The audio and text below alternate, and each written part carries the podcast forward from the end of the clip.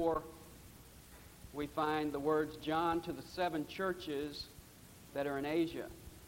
When we slide down in chapter 1 to verse 11, we find Christ giving his commission to John and telling him to write in a book what you see and send it to the seven churches to Ephesus and to Smyrna and to Pergamum and to Thyatira and to Sardis and to Philadelphia and to Laodicea. And then beginning in verse 12, we find John's vision of Christ in all his glory, and Christ is standing in the middle of seven lampstands. And in verse 20 of chapter 1, we find that those seven lampstands are the, are the seven churches. And then when we come to chapters 2 and 3, we have seven letters addressed specifically again to these seven churches.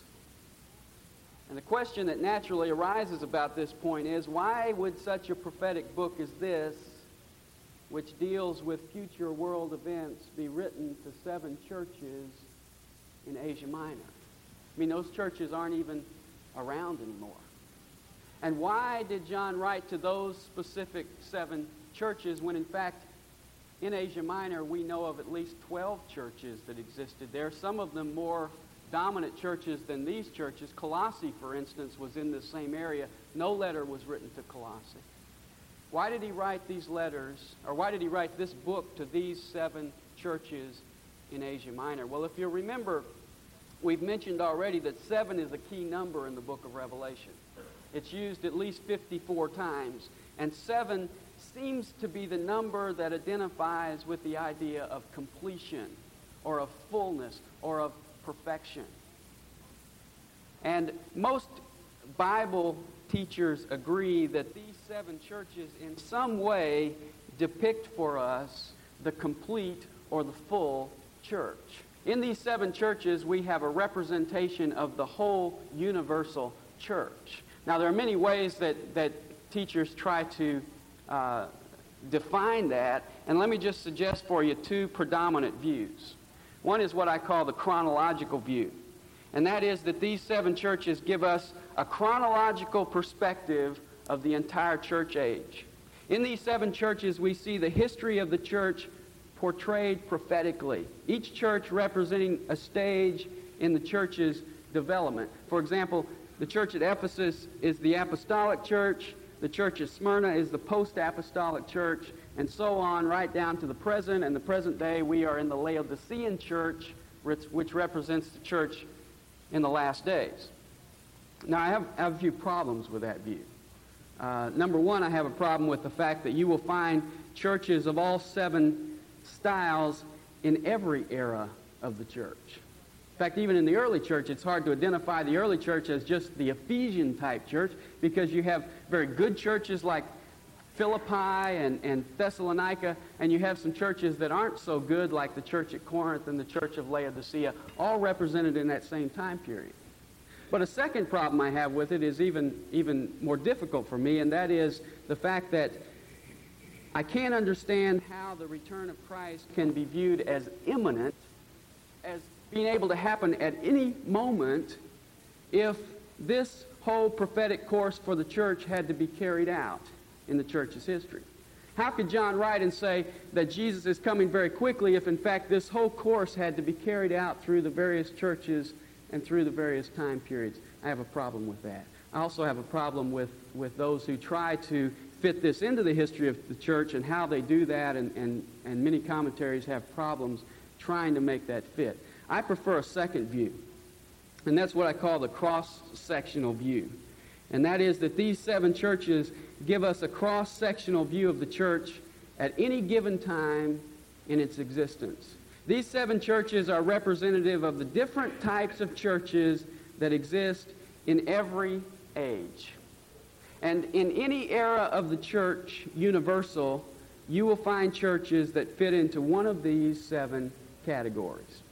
And though every individual in a church is different, churches still fall into categories that make them unique. You can go to one church and it'll be very different from another church. And if you've got a majority of Ephesian type people, you're going to have an Ephesian type church. And if you've got a majority of Laodicean type people, you're going to have a Laodicean type church.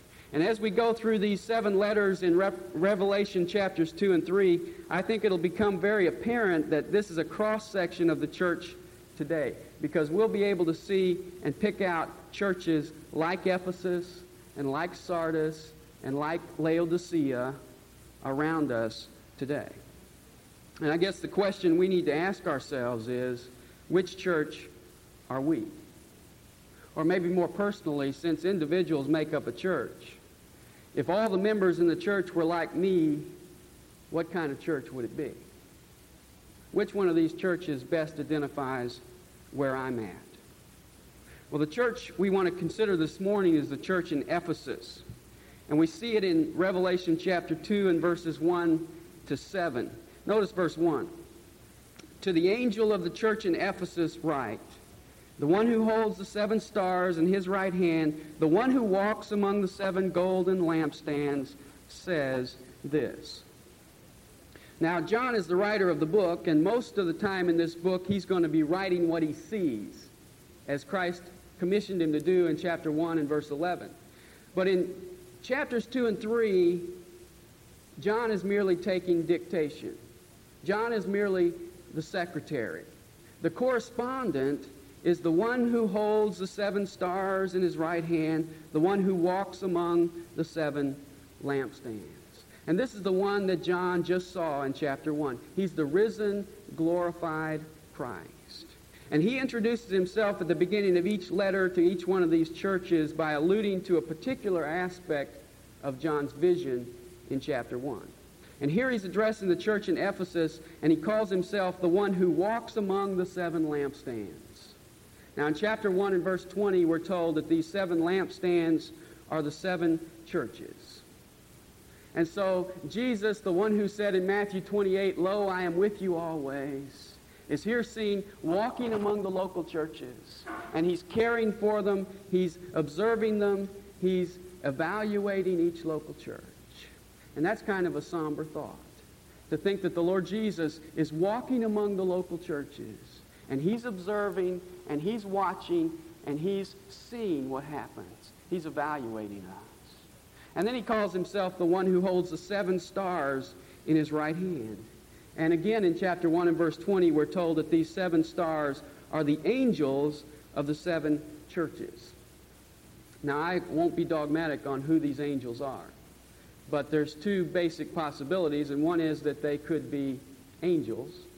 That was a tough one, wasn't it? Uh, because, well, this word, this word means messengers, and it's used in Scripture of human messengers as well as angelic messengers. So it could be an angel, it could be a human being. Uh, if it's an angel, it, it wouldn't be that surprising because throughout the book of Revelation, this word is used of angelic beings.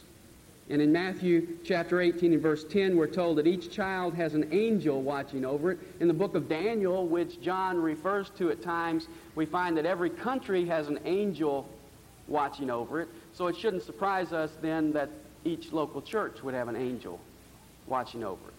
But it may also mean a human messenger. And in that case, it may be that uh, seven individuals had come to visit John, who in fact became the messengers who took these letters back to those seven local churches. Uh, in some churches where they have pastors, uh, I've seen commentaries who define this angel as the pastor. And I think pastors like that because, uh, you know, they, it, it's addressed to the pastor and he gets to be called an angel and a star and that's pretty flattering. Uh, but I, I, don't think that fits in because it doesn't fit in with the, the church government throughout the whole New Testament.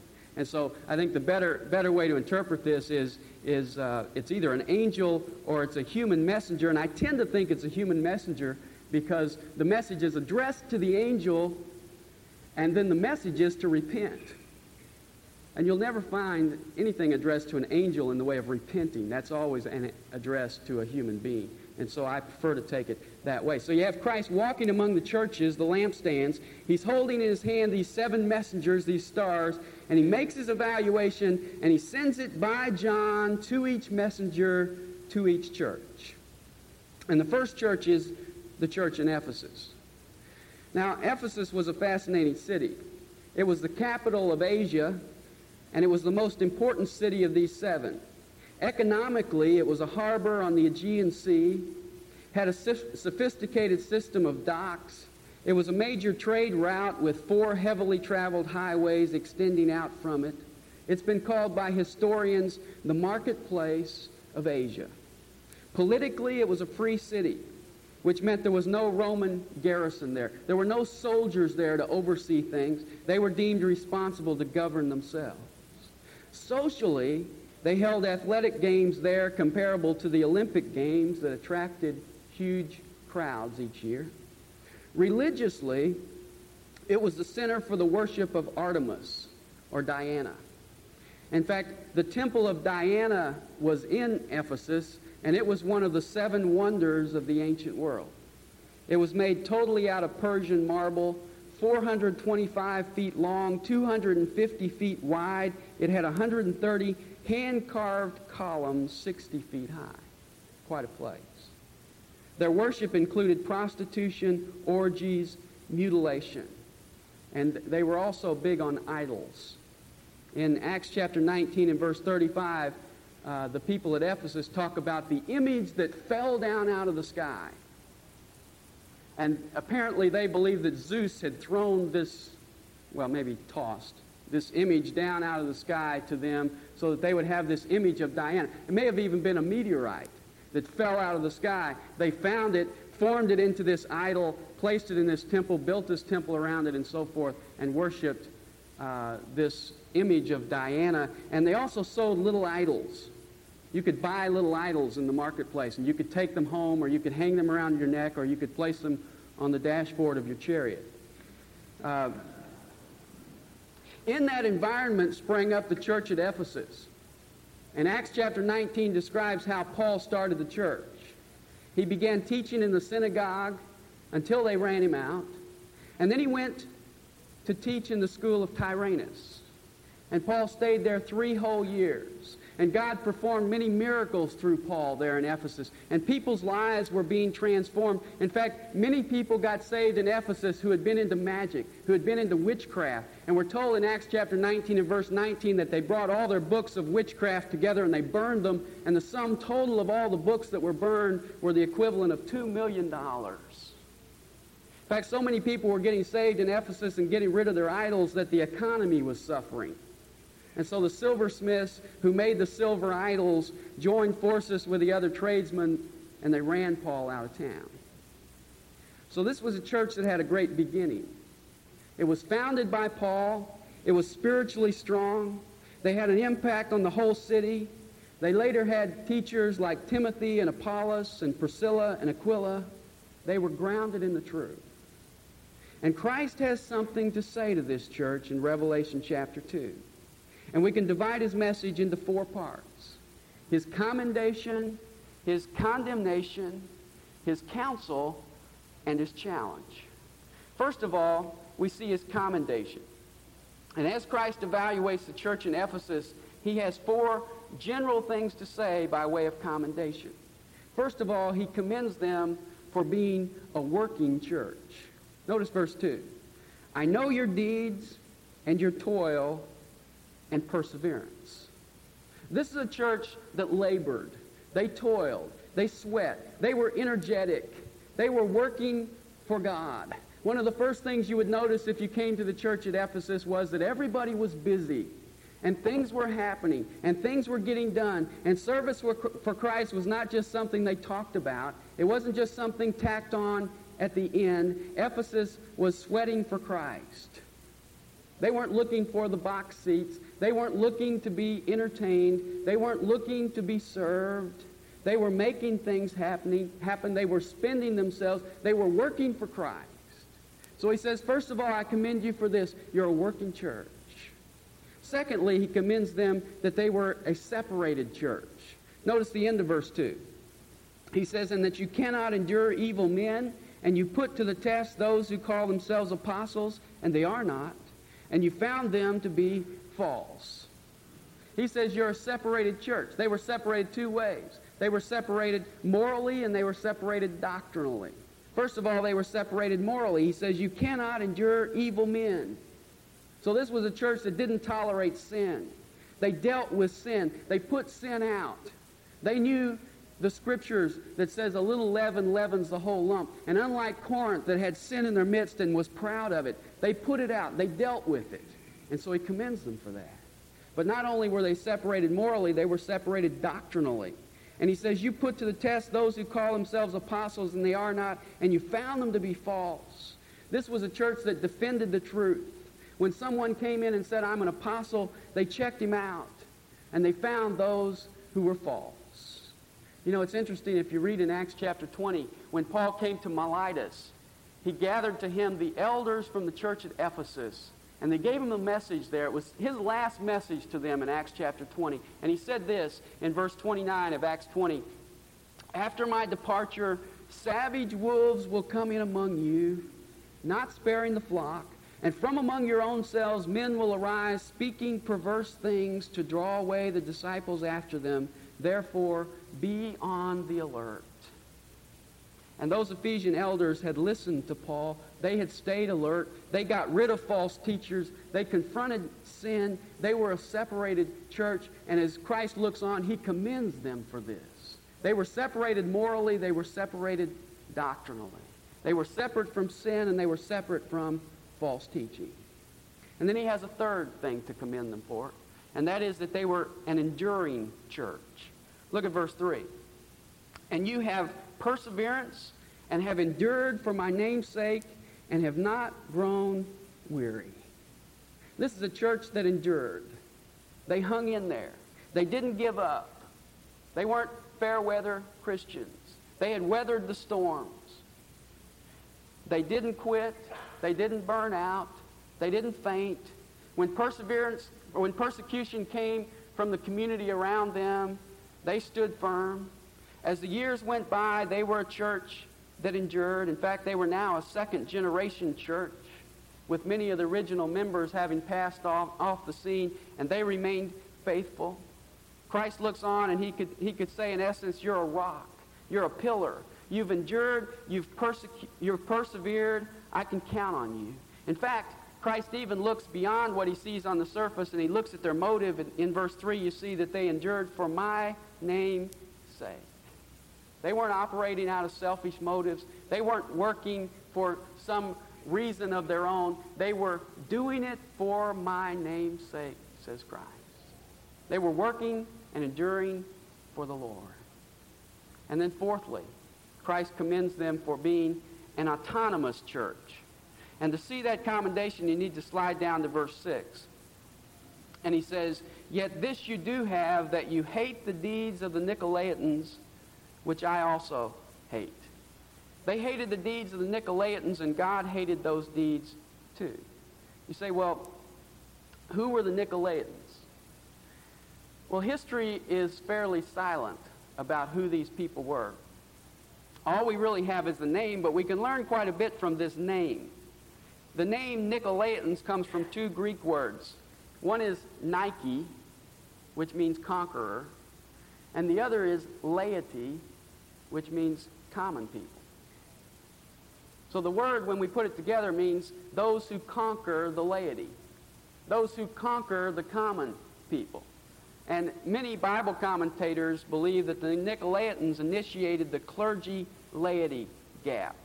The exaltation of a clergy class up here and a laity class down here. They established an ecclesiastical order, sort of a power hierarchy in the church.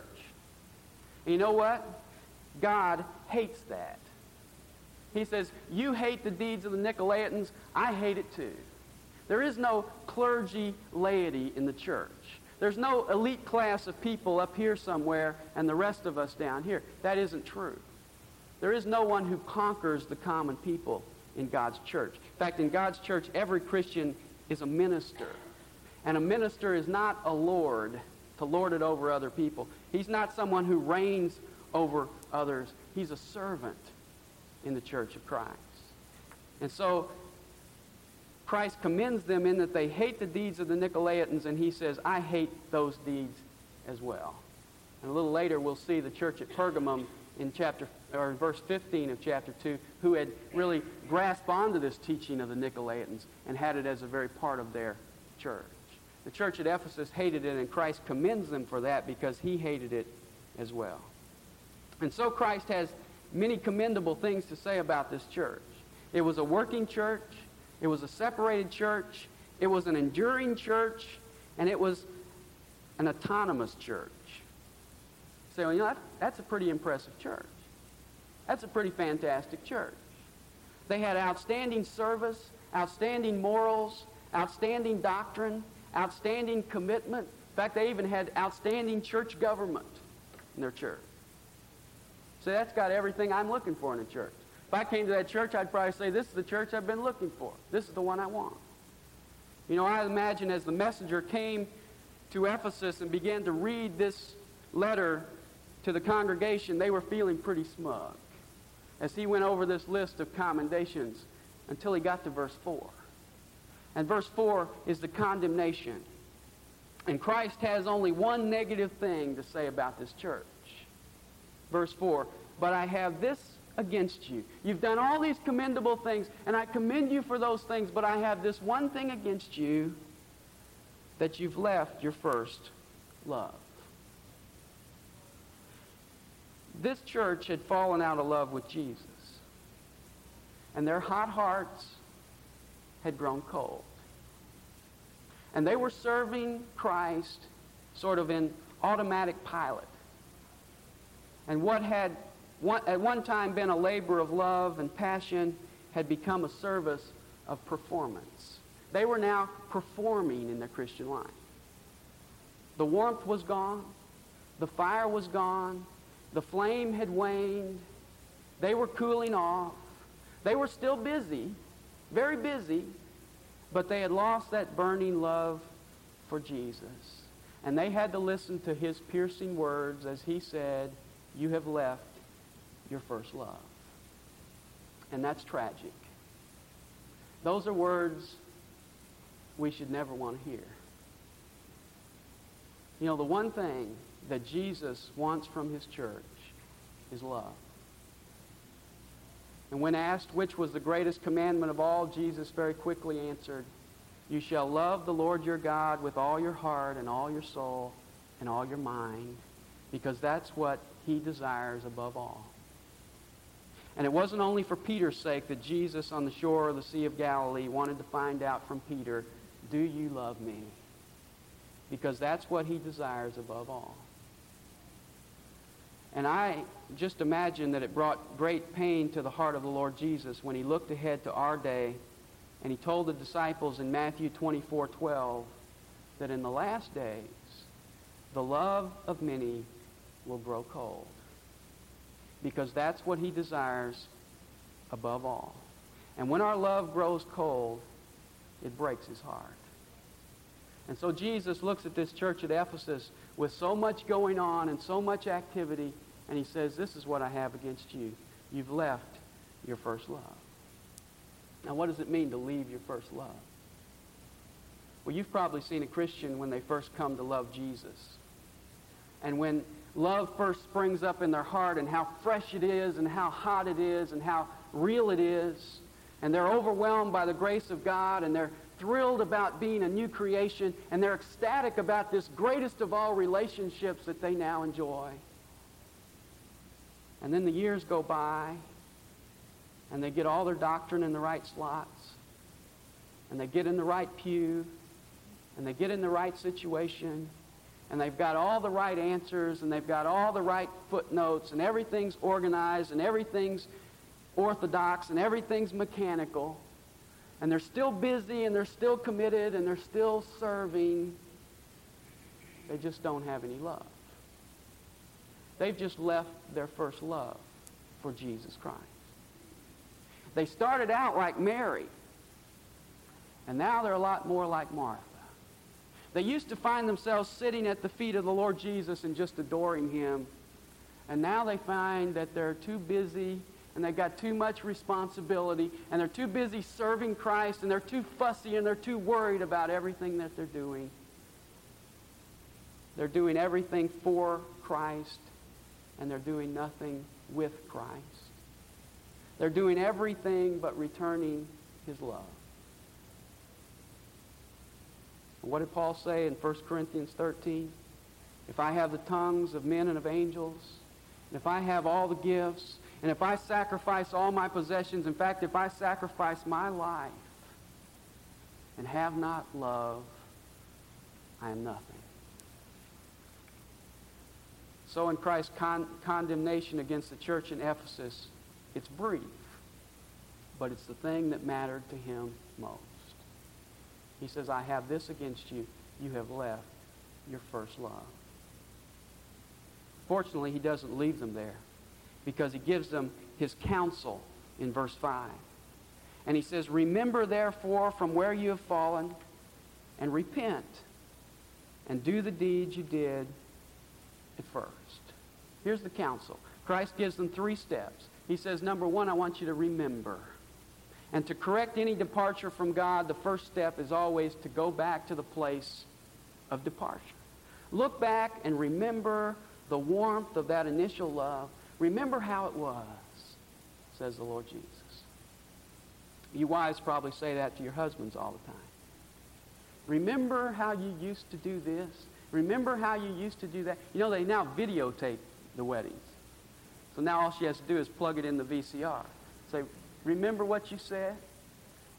Well, Christ is saying, remember. Go back in your mind to the time when you first placed your faith in me. That wonderful love relationship that we enjoy. Remember that. Faith A. Mills wrote a poem about first love. See if you can remember this. She says, I climbed up the door and shut the stairs. I said my shoes and took off my prayers.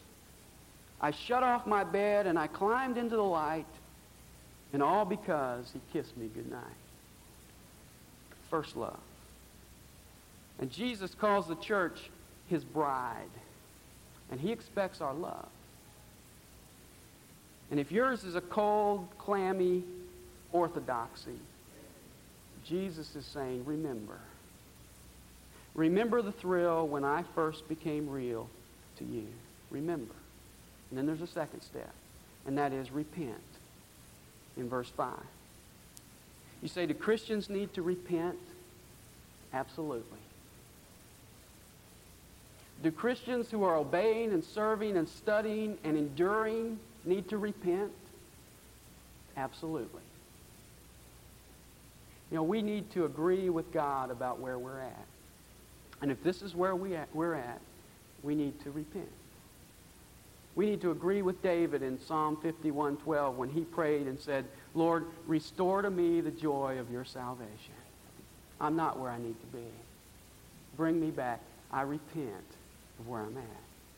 We need to say, "Lord Jesus, I've turned my affections away from you and I've grown cold. And my Christian life is just a performance. And I'm going to turn around. I'm going to turn back because that's what repentance means. It simply means to turn around from where I'm at to where I ought to be.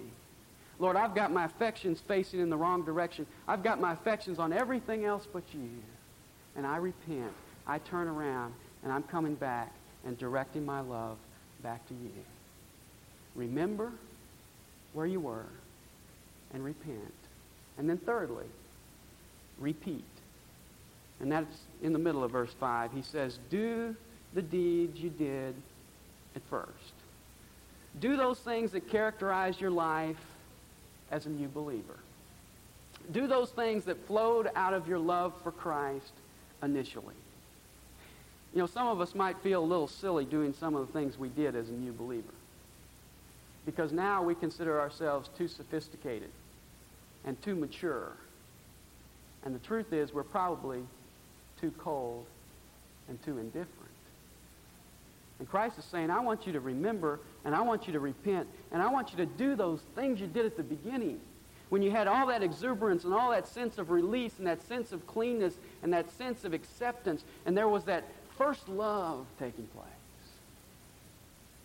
Now, I was sitting last night thinking about this verse. And I was thinking about my own life. Uh, and I was remembering back to the beginning. And I was remembering a time when, when I was out in Colorado And uh, probably from the age of 12 in my life until I was 20, I never showed any emotion. I got very hardened. Uh, nothing touched me, nothing affected me, and I was very defensive. Uh, in fact, I got involved in drugs at about the age of 19, and for two years, very heavily involved in drugs, had very much artificial emotions, and so my emotions really were never there. They were always very subdued. And I committed my life to the Lord. And I was out in Colorado, and I was out there with Bill Cobb, and we went to a church out there. And I remember sitting in that church, and uh, Bill was not a believer at that time. We were sitting in that church, and we were singing a song, a hymn. And the song was, My Jesus, I love thee. And it goes like this. The third verse says, I'll love thee in life, I will love thee in death, and praise thee as long as thou lendest me breath, and say when the death dew lies cold on my brow, if ever I love thee, my Jesus is now. And for the first time in about eight or nine years, the tears started just flowing down my face. And it was such a, a neat thing and such a releasing thing for me. And, and I was sitting there in that church, and, and I'm, I don't know if Bill even saw it, but the tears were just flooding down my face. As for the first time in my life, I could say, Lord Jesus, I do love you. And that love relationship was really established there. And I didn't care what anybody thought, what anybody cared about it. There was a relationship that I enjoyed with Jesus Christ. And if I can't say that today, if I can't say, if ever I've loved you, Lord Jesus, it's now, then I need to remember and I need to repent and I need to start repeating the first deeds that flowed out of my love for Christ. And if you think that, that love isn't important to the Lord Jesus, then just look at the end of verse 5. He says, or else. I am coming to you, and I will remove your lampstand out of its place unless you repent. He's talking to a church that's busy working, serving, obeying, holding to the truth of God. He's talking to this church and he's saying, I got one thing against you, and that is you've left your first love. And if you don't repent, I'm going to blow your light out. And I'm going to take your testimony away. You know what? That happened in the church at Ephesus. Because the first step in, away from Christ is to lose your first love. And once you've lost your love, pretty soon you've lost your life. And then it was a dead church, and then it was gone. And there is no church there today because the honeymoon ended. And when the honeymoon ended, the church ended. Finally, Christ gives his challenge in verse 7. And he says, He who has an ear, let him hear what the Spirit says to the churches. To him who overcomes, I will grant to eat of the tree of life, which is in the paradise of God. He gives an admonition and he gives a promise. And at the end of each one of these letters, we're going to find that he gives a promise to the overcomer.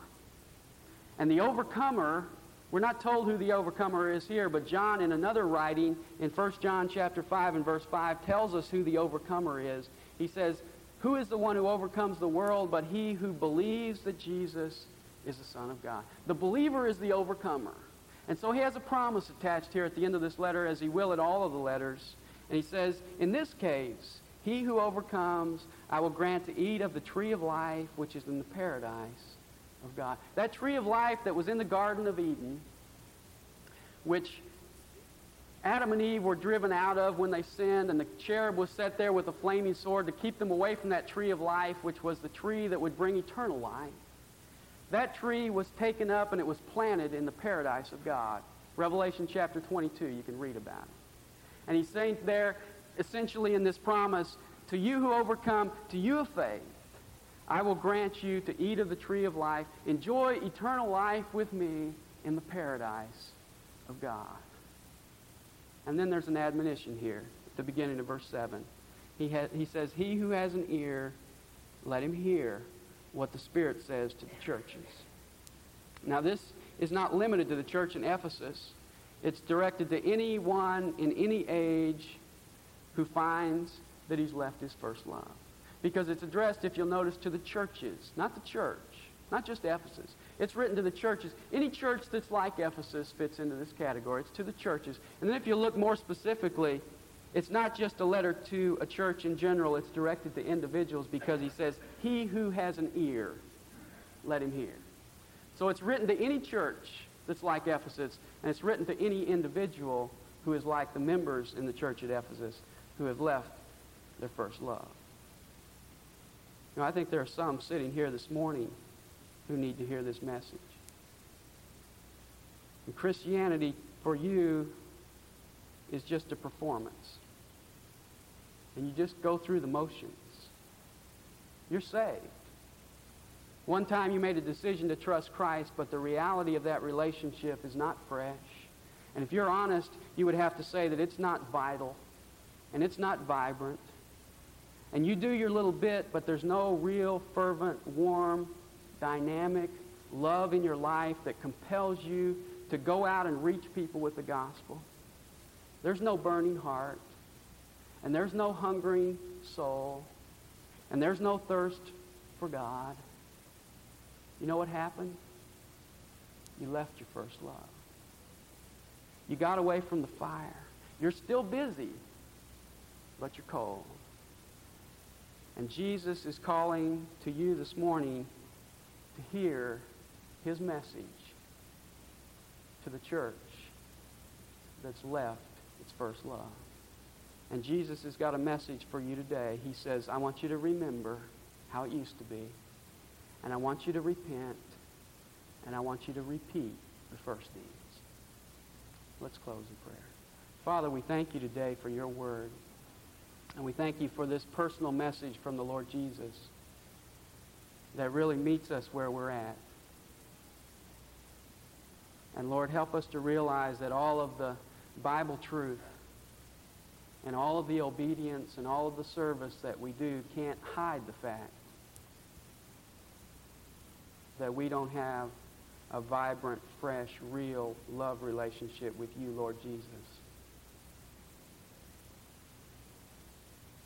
And Lord, I pray for those who find ourselves in that situation this morning that we might truly remember how it was and that we might truly come to the point of repentance and that we might begin to do the first deeds over again, that we might enjoy that fresh and vibrant and real relationship in walking in love with you.